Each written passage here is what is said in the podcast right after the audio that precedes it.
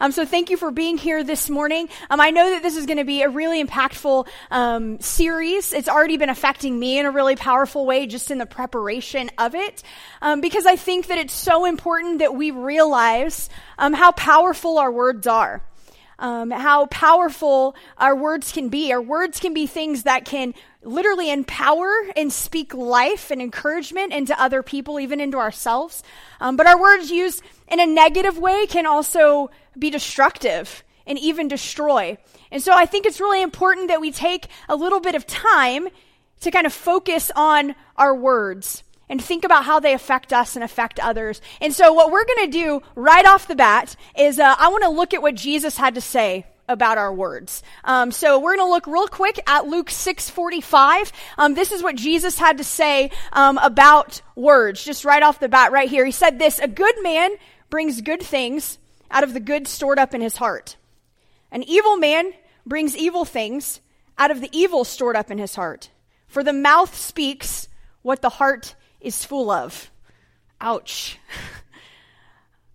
Basically, what Jesus is saying in this moment is that our words are an overflow of our heart.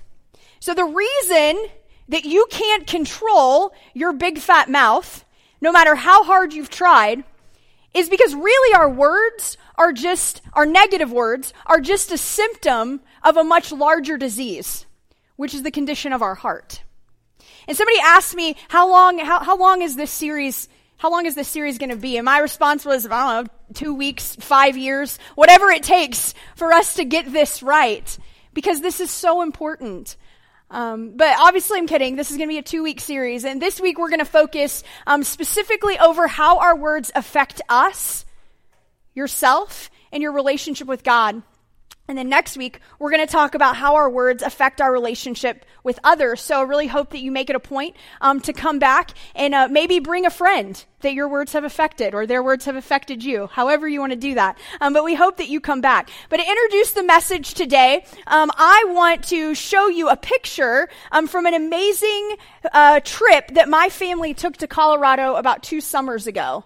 So there's my family all all six of us. I think this is um, that's us on top of a mountain. I think this is the only picture um, that we got of actually our immediate family together. And um, I'm pretty sure my uh, father-in-law took this picture um, because my in-laws go on pretty much every vacation with us because we have four kids and we're not an idiot and we don't want to take four kids by ourselves um, on vacation.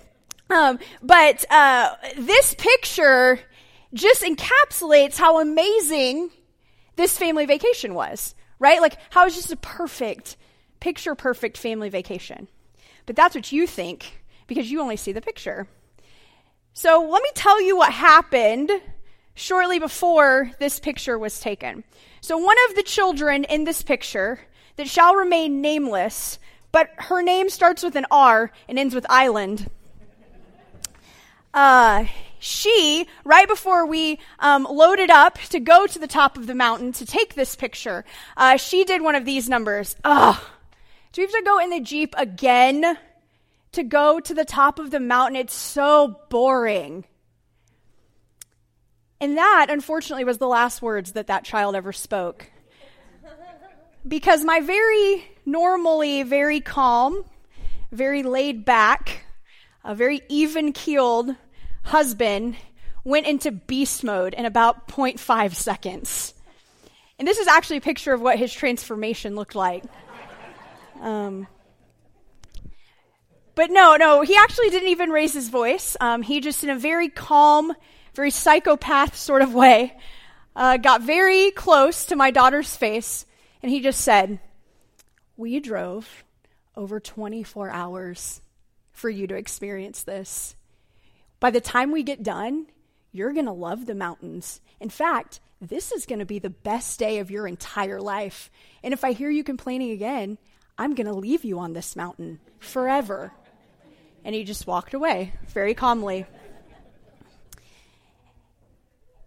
Needless to say, uh, that did not change the attitude of the day.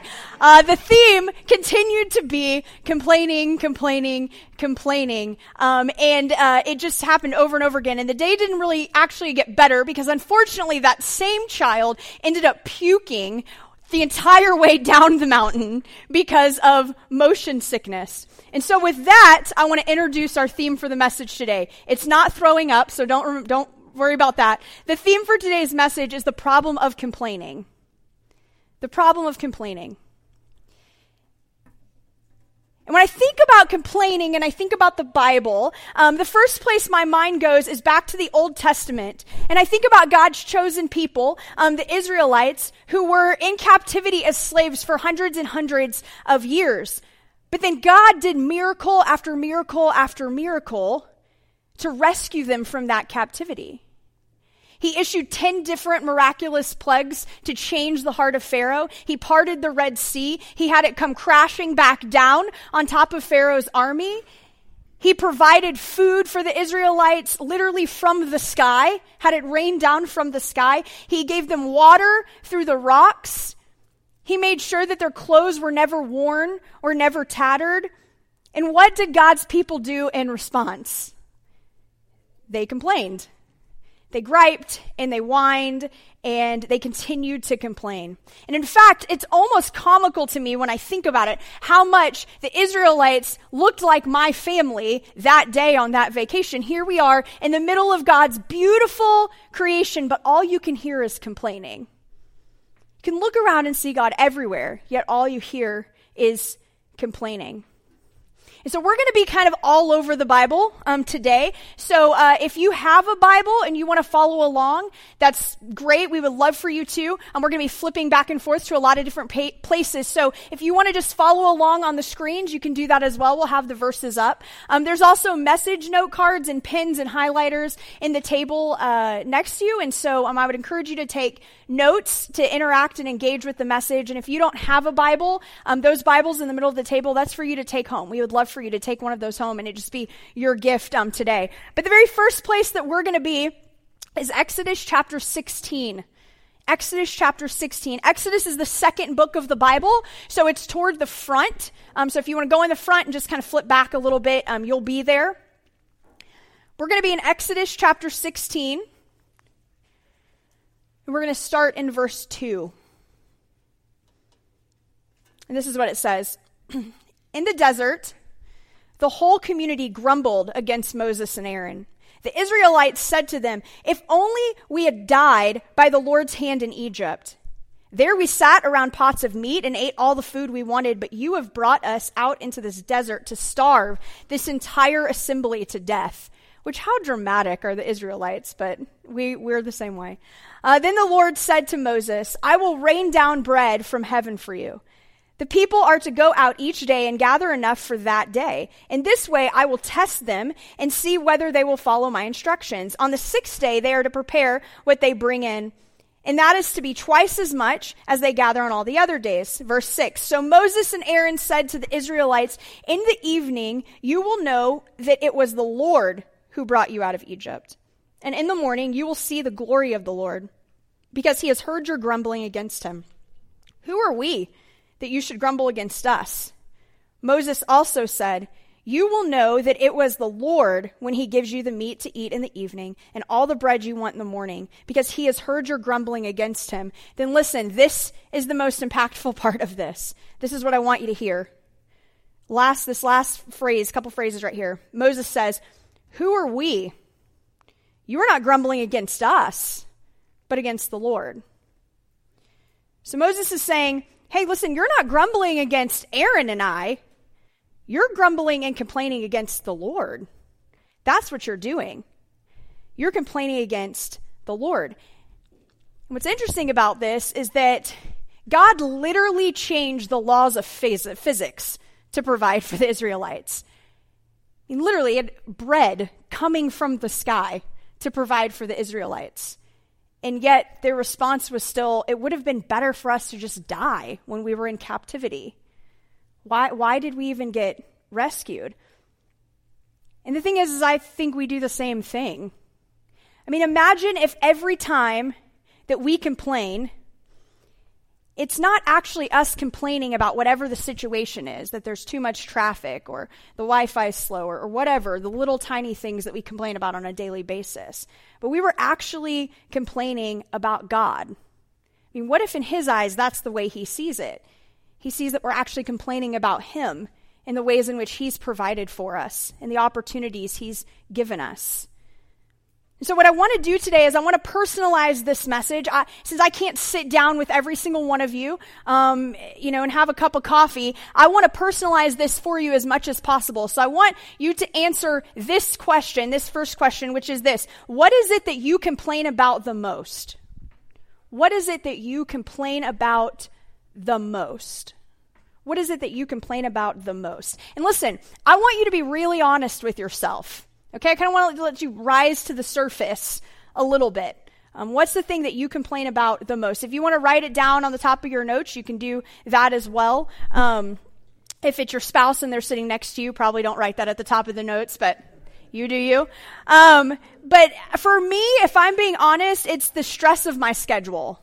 That's the thing I complain about the most the stress of my schedule that I have to be here or I have to be there. Um, we have four kiddos, so they have to be here or they have to be there, and that there's work and there's school and there's homework and there's dinner um, and there's laundry, and I'm trying to be a good friend and I'm trying to be a good wife and um, I'm trying to be a good mom and just complain, complain, complain, complain over and over. Wham, wham, poor is me, right? But what is the thing that you complain about? The most. I mean, for some of you, it would be you're complaining about the fact that you're not married or that you're in a relationship, but then God gives you a spouse, and then what do you do? You complain about your spouse. Or maybe it's that your house is too small. Maybe that your boss is a jerk. My boss is not a jerk. I would never say that. But some of you, you might have a boss that's a jerk. Maybe a meeting is, uh, your meetings are too boring, the meetings that you have to be in. Maybe it's a job opportunity that you're waiting for that you haven't gotten yet or you continually get passed over.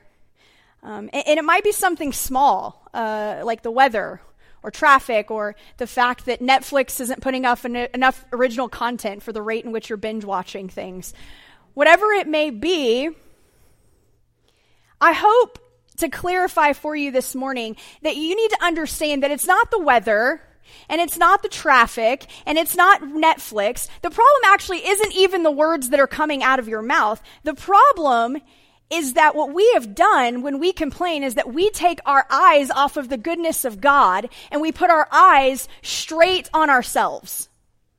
That's really what leads to kind of the curse of complaining.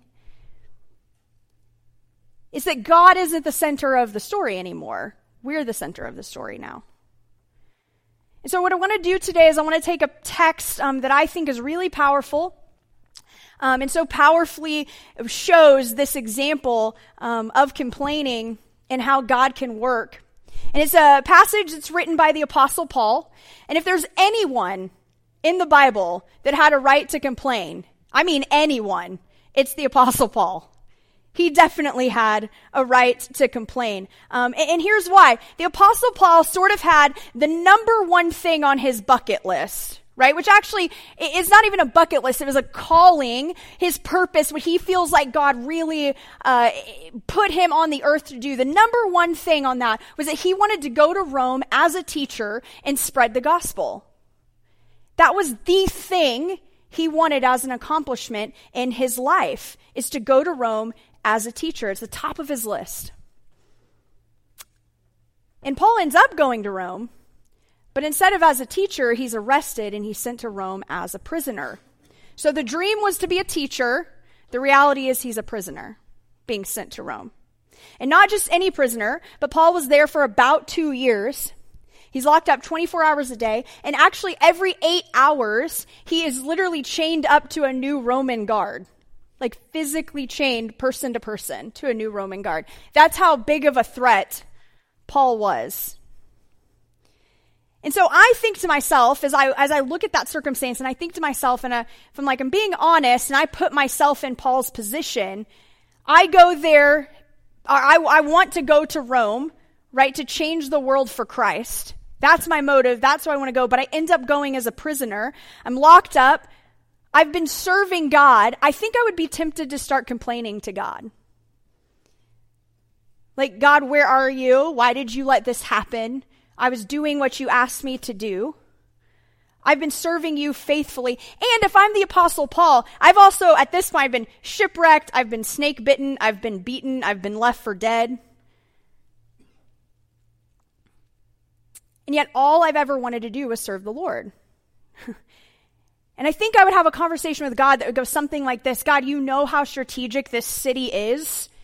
You know how long I've wanted to be here and to make a difference, and instead I'm not here as a teacher and of the gospel, I'm here as a prisoner. And the floor is hard, and the food is bad, and this Roman soldier that I'm chained up to smells so bad it makes me want to throw up. Where are you in this? And all the while he's waiting his he's awaiting his very possible execution. Literally at any any time his life could end. But instead of complaining, instead of whining, instead of telling God why God got it wrong, that's not what Paul does. In fact, Paul writes a letter to the Christians in Philippi, which ends up being the book of Philippians. And he's describing what he's going through as he's um, in prison. So that's where I want to kind of camp out, is just in various places in the book of um, Philippians. So we're going to look at Philippians chapter 2. Philippians is in the New Testament, past Matthew, Mark, Luke, and John, past the Gospels. Keep going. We're going to be in Philippians chapter 2, verses 14 through 15.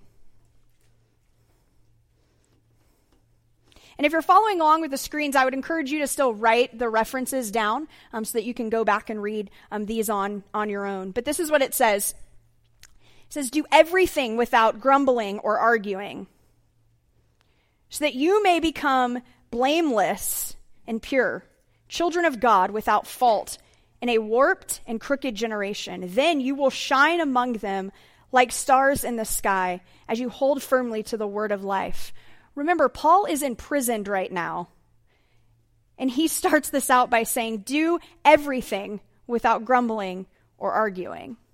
And that's such a high standard, right? He's saying, Whatever you do, Whatever action you take, whatever words you say, whatever deed that happens, do everything without grumbling or without complaining. And there's a lot of really good spiritual reasons as to why we should live that way, um, why we should uh, work to not have complaining be something that is takes root and manifests in our life. But there's some really good practical reasons too. And so I'm going to discuss the spiritual ones, but I want to take just a moment and talk about a very practical reason as to why we shouldn't let um, complaining be a part of our life. So there's a doctor. His name is Dr. Travis Bradberry. And he wrote this incredible book called Emotional Intelligence 2.0. And he spent a lot of time researching and studying um, the idea of complaining. And what he says is so fascinating. He says that repeated complaining actually hardwires our brain to do, guess what? More complaining. Yeah. Repeated complaining actually hardwires our brain to do more complaining. In other words, the more negative you are, the more likely your brain is going to be triggered to continue to be negative. And he and others actually have a name for this. They call it confirmation bias. And it's essentially that if you expect something to be bad, then guess what? It's going to be bad. And I don't know about you guys, but I know that I don't want to go through life with the preconceived lens to find everything that's bad in a situation. There's already enough bad in this world. I want to walk through and look at circumstances and look for that which is good, which is hopeful, which is pleasant. Those are the things I want to focus on and the things I want to talk about. And when you look at the teachings of the Apostle Paul and the way in which he lived and what he taught, there's kind of two big ideas that I think could summarize all of what he was communicating in these passages in Philippians, the one we just read and ones we're going to look at here in a little bit. And this is going to be kind of the key phrase for the rest of the message um, this morning. And so if you're taking notes, I would encourage you to write this down, but it's this. It's that if God opens the door for you to change your circumstance, then do it. If God opens the door for you to change your circumstance, then do it. If not, then change your perspective. If God opens the door for you to change your circumstance, then do it. If not, change your perspective. And so I want to kind of I want to unpack this a little bit. Um, so we're going to look at kind of just the first part for a minute, and then we're going to look at the second part of this for a minute. Um, so, so here's the thing. If God opens the door for you to change your circumstance, so if there is something negative that's going on and God provides a way for you to do something about it, then do it. Here's the thing. We, we don't have to go through life just pretending like everything is always good and perfect. That, there, that there's never anything bad that happens or comes our way. That's not realistic. Of course there is. Noticing something that's bad and something that maybe needs to be improved, that's not a sin. Where it boils over into sin is when God continually opens the door over and over and over again and provi- provides way after way after way for us to change it and do something about it. But all we do is complain and complain and complain and never do anything about it. That's when it becomes a problem. That's when it boils over into sin. So if God opens the door for you to change your circumstance, then do it. And here's kind of the second part of that. If not, so if, if not, if God does not open a door for you to change your circumstance, then change your perspective about that circum- circumstance. Change what you say about it. Change how you think about it. Change what you see in those circumstances. And, and, and this to me, I think is so um, powerful. Uh, and here's why. Um, look at what Paul says in Philippians 2. We're going to look at 17 and 18. So, Philippians chapter 2, but we're going to look at verses 17 and 18. Look what he says. And if you remember, he's chained up, right, to a Roman soldier. He's in prison. He's awaiting his very possible execution. His dream was to teach the gospel. The reality is that he's there as a prisoner. And this is what he says. Verse 17, but even if I am being poured out like a drink offering on the sacrifice and service coming from your faith, I am glad and rejoice with all of you. So you too should be glad and rejoice with me. But even if, I love that phrase. I love what Paul is saying right there. But even if, and you might wonder, what is that, like, what is that phrase being poured out like a drink offering? I mean, that's not a phrase we really use today, right? So what does that mean? Well, um, this would have been a phrase that Paul's audience uh, would have known and recognized immediately because what would happen is that when uh, priests were making a uh, sacrifice to God, they would have an animal like a lamb or a, a bull or something, and um, they would make it a burnt offering, right? So it was literally be that. It would be really hot and all that kind of stuff. And they would also have a drink offering that they would make. And this typically was like liquid um, that was really expensive, the most expensive liquid that the priests had. So it could be wine, it could also be honey, um, because that was really expensive and hard to come by uh, back in the New Testament time. And so what would happen is that they would take this liquid and they would pour it over this really, really hot offering. Well, what happens when you pour liquid over something really hot? It goes, and there's like smoke that rises up, right? Well, that smoke that was rising up, that incense, that was the drink offering to God. That would be the really expensive liquid, the prize drink and that offering and the smoke going up to God. And so what Paul is saying is he's saying, hey, listen, even if I'm being poured out like a drink offering, I will still rejoice. Even if. And there's actually one Greek word that kind of makes up that entire phrase of being poured out like a drink offering, and that's the Greek word spendo. It's where we get our word spend that's literally what it means. It means to spend it all, to empty out. So Paul's saying, even if I've spent it all, I'm completely empty, I still will rejoice. And a lot of people think that in this passage, Paul's talking about um, what eventually will be his martyrdom, that it's talking about giving the ultimate sacrifice of his life, but he's not talking about that.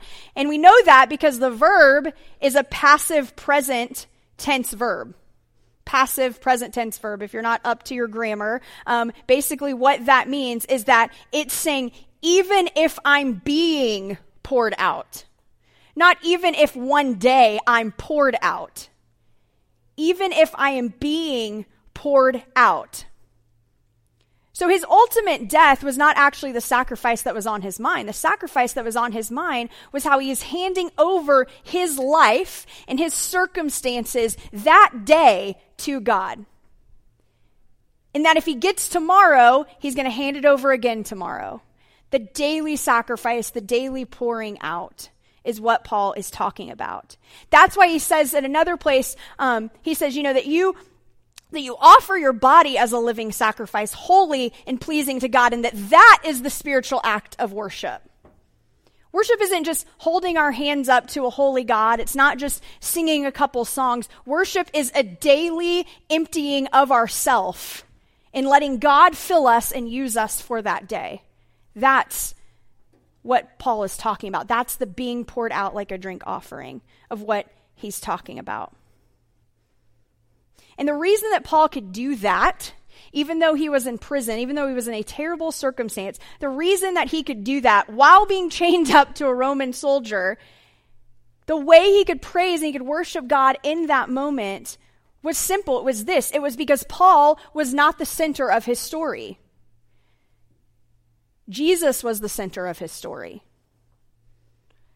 Because Jesus was the center of his story, Paul could take a very negative circumstance and he could change his perspective on it.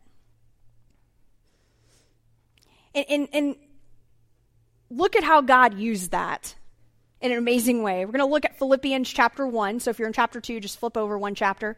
Philippians chapter 1, verses 12 through 14. And we're going to see how God used this amazing experience or this very negative circumstance in an amazing way. So here's what Paul says, starting in verse 12. He says, Now I want you to know, brothers and sisters, again, he's still talking to the Philippians, that what has happened to me has actually served to advance the gospel. As a result, it has become clear throughout the whole palace guard and to everyone else that I am in chains for Christ. And because of my chains, most of the brothers and sisters have become confident in the Lord and dare all the more to proclaim the gospel without fear. Here's what Paul's saying. He's saying, You think I'm the prisoner here? Oh man, you've got it all wrong. I came here wanting to teach and spread the gospel. And guess what?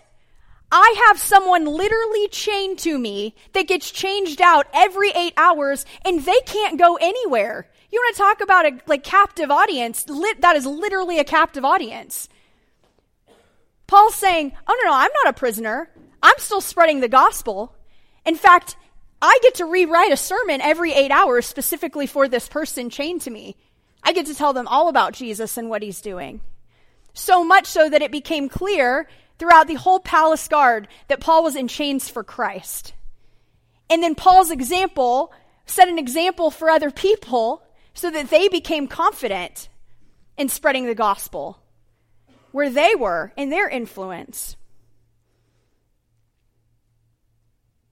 And so I think what Paul's story tells us and what it encourages us is that this is that if you are in a place like that, if you are in a situation in which you feel powerless, in which you have not seen how God has opened a door for you to change that, you feel maybe like you are also chained to something, just like Paul was.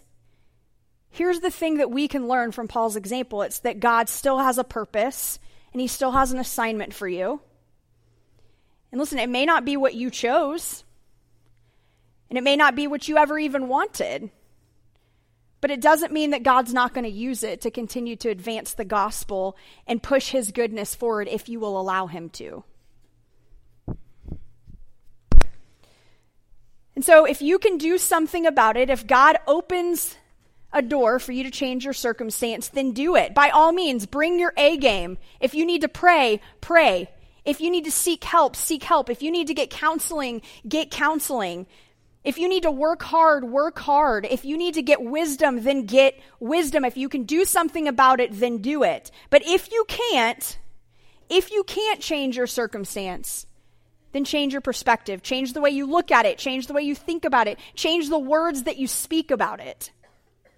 Rather than complaining about something you cannot change, just choose to see God's presence and see his power in that circumstance and in that situation. And so I want to unpack this uh, from a personal perspective. Um, I've been very open with you guys about uh, my mom's current battle with cancer. Uh, she's been battling with uh, cancer off and on for the last uh, five years, but in the last two years, that battle has really intensified. Um, in the last two years, she's had um, two brain surgeries to remove uh, two different tumors. Uh, she also has is currently on her. Um, oh yeah, there. Sorry, I forgot we had a picture. That's my mom and dad with my youngest at Grandparents' Day at her school. Um, at my youngest school, not my mom's school. Um, but they're together at Grandparents' Day. And uh, anyway, so over the past two years, my mom has had two different brain surgeries. Um, she's actually on her second round of um, experimental type treatment. The first one she had a really severe allergic reaction to, and so they had to stop treatment. Um, and that was pretty devastating uh, for our family.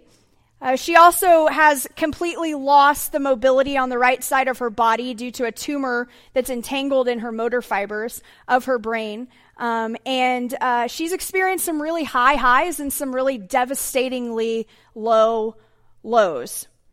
But here's what blows me away about my mom is that I have never one time heard her complain. Now, she's been very real and honest about sharing her feelings. But she's never complained. She's never said, you know, God, why me? The kids pastor that literally is teaching kids about Jesus for a living. Why not somebody else that's maybe doing bad stuff and contributing to the evil of this world? Why, why not me? She's never said that to me. She doesn't talk about it like that. Anytime that we talk about it, it's always her sharing about how God is using this to strengthen her faith and to strengthen her relationship with Him. And so, listen, you can complain, you can gripe, you can whine all day long, and honestly, you may even be justified in doing it. No one would even argue that you're justified in doing it. Or you can change the way you look at it. And you can say, I can't do anything about this, but God, I choose to still look for you in this situation. I choose the way I speak about it, and I choose the way I represent it to other people. And I can believe that this is the worst thing that's ever happened to me, and maybe it even is, or I can look for ways that God can use me in this. And doing that might require you to pray a little harder than you normally are used to. It might require you to be a little bit more dependent on God's um, grace and His mercy. Honestly, it might even leave you a little beat up when you come out on the other side. But what you're going to see is that possibly even a year, five years down the road, God's going to cross your path with somebody that's walking through a very similar situation. And you're going to have the opportunity to look at them and say, I understand. I get it. I went through a similar thing. But can I share with you not all the bad things about that situation, but can I share with you the way in which God used me in that situation to advance the gospel and to share his goodness and his character? Can I encourage you with that? you're going to find that because you changed your perspective about it, God was able to use you to encourage somebody else that's walking through the same situation. I love that phrase that Paul says, even if. Even if. Even if I'm being poured out at this very moment, even if my life is spilling away as we speak, even if everything that I've ever wanted to accomplish never happens, even if this is the last day that I have on this earth, I will rejoice. Even if. And the way you can say that is because despite a really bad situation, you can still see a glimpse of God's goodness in it. And I don't, I don't know what your even if is. All of us have them, and they actually change even uh, in different seasons of our life. I mean, for my mom, her even if would be even if I'm 62 years old. She probably loves that I just shared that on a public platform, but now it's out. Um, even if I'm 62 years old, I've got three kids, 10 grandkids, even if I'm not able to walk, even if I'm not able to go to work, um, I will still praise Him. For you, it may be, even if I'm still crying myself to sleep in prayer for that one thing that I'm asking God for. And it doesn't seem like he's answered that prayer yet, even if I will still know that I fell asleep praying because I believe in the power of God's goodness. I believe in his nature and I believe that he is love and he is good because despite my circumstances, which are ever changing, God never changes. His character and his nature never changes. He is always good and he is always loving. And I understand that for most of you in this room, um, you're more than likely not imprisoned, obviously, or you wouldn't be here. You're probably not walking through um, a battle with cancer. So the problem of complaining for your life probably shows up in a little more subtle ways. But see, that's Paul's whole point. His whole point is this is that if I can say, even in this terrible situation that I'm in, I still choose to rejoice and I still choose to pick God's goodness and I still choose to allow my circumstance to be used to advance the gospel, then so can you in your situation, regardless of the gravity of it. That's Paul's whole point. You don't have to choose the goodness of God in these really big, sweeping moments of life. Actually, choosing the goodness of God in the smaller things is what gives you the strength to choose it in the big, sweeping moments. And that's what Paul is saying.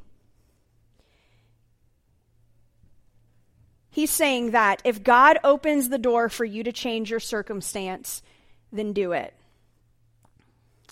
But if not, change your perspective. So then how, how do we do this though? How do we do this? Well, I mean, we've kind of circled around this idea. We do this by making sure that we are not the center of our story. I am not the center of my story. You are not the center of your story. When Jesus is the center of our story, it changes how you let your story be told. So it changes the perspective in which you have of the circumstance, but then it also just changes how you let the story be told, how you represent it, how you represent your circumstances, how you represent Him. When you recognize that Jesus is the main character of your story, that's when you can endure and you can actually be light in your darkest day, in your darkest hour. And I love what um, King David had to say about this in the Old Testament. And to me, this is just um, so incredibly powerful. And now, listen, I'm not claiming that King David never complained, because if you've ever read Psalms, the guy complained. But in a moment of reflecting on God's goodness, this is what he said. This is Psalm 103, verse 1 through 4. He said this Let all that I am praise the Lord. With my whole heart, I will praise his holy name. Let all that I am praise the Lord. May I never forget the good things he has done for me. He forgives all of my sins and heals all of my diseases. He redeems me from death and crowns me with love and tender mercies. And that's, that's really my prayer for us today. That's my prayer for you. That's my prayer for myself, is that we will never forget. That we will never forget the ways in which God is good and how he provides for us. Because here's the thing no matter where you are today, no matter what hole you're in or you hole you just feel like you maybe just dug yourself out of, if you're sitting in this room and you're breathing, then God has been good to you. And so will we never forget those times in which God was good to us and provided for us? And will we continue to always let Him be the center of our stories? And I love how Paul, or how King David, sorry, in this passage, um, this is what he says. You know, he notice he doesn't say, let all that I am praise the Lord. With my whole heart, I will praise his holy name. Let all that I am praise the Lord um, because he gave me a lot of stuff. Because he opened up this door to this new job opportunity. Because he this. Because he that. No, no, it's not any of that. He says, Let all that I am praise the Lord because he forgives me of my sins and because he crowns me with love and tender mercies. David's saying the fact that Christ saved us at all is enough for us to rejoice. It's enough for us to be joyful in our darkest moments. Because again, Christ is the center of the story, not us. So if God opens a door for you to change your perspective, then do it. But if He doesn't, change your circumstance, then do it. But if He doesn't, then change your perspective. And that's exactly why Paul could say, while in prison, you can do everything without grumbling or complaining. Because he changed his perspective. So here's, here's what I want you um, to understand this morning is that Paul says, even if I'm being poured out like a drink offering, he wasn't being poured out in the same way in which Christ was poured out for you. Uh, there's one person in the overall narrative of the entire Bible, there's one guy in which he gave the ultimate offering, and that's God's Son, Jesus. And, and, Jesus shed and he spilled his blood, his sinless blood, so that we could be forgiven. So when David says, He forgives my sins, this is the greatest reason that we praise God. This is a truth that's for every single one of us because the Bible says that we have all sinned and we all fall short of the glory of God. And so here's what I want you to understand is that no matter where you were, are currently, what you've walked through, what you will walk through, man, God is crazy about you. He loves you more than you could ever imagine. So much so that he sent his son, who was perfect and without sin, to be the ultimate sacrifice. He died and he rose again. Why? So that we can have a relationship with God. He doesn't care about what you've done in the past. He loves you right now, where you are, for who you are. And so here's the thing you're not here this morning by accident, regardless of however you got here. You're not here by accident, you're here by divine providence. And for some of you, you're here by divine providence because it's time for you to start a relationship with God. The words that you use and you speak inside in your narrative, who you tell yourself you are, those negative words, again, they're a symptom of a larger disease, which is the condition of your heart. And those words are never going to change until you align your heart with God and you align your heart with His purposes and what He has for you. That's why Jesus says in Luke 6:45, a man a good man brings good things out of a good of the good stored up in his heart, but an evil man brings evil things out of the evil things stored up in his heart, for the mouth speaks what the heart is full of. Romans 10:9 it says if you confess with your mouth that Jesus is Lord and you believe in your heart, there again, that's connection of heart and mouth, that God raised him from the dead, you will be saved. It's because Jesus knows immediately the connection of our word and our heart. And so for some of you, it is this. It's the concept of if God opened the door for you to change your circumstance, then, then do it. If not, then change your perspective. But some of you, it's deeper than that. It's finally time to get your heart right and start a relationship with God. And so, if that's you, in just a few minutes, we're going to pray as an entire church. Um, we're going to bow our head and we're going to pray. And I'm going to get to a section of that prayer in which I'm just going to ask you to silently repeat and follow along with me in that, in that time of prayer. But what I want to do right now is I want all of us to just spend a little bit of time praying that the Holy Spirit would mend our hearts. Not our words, but He would mend our hearts. Because when our heart is mended, when our heart is in the right place, when we are not the center of our stories anymore, when Jesus is, that's when the words follow.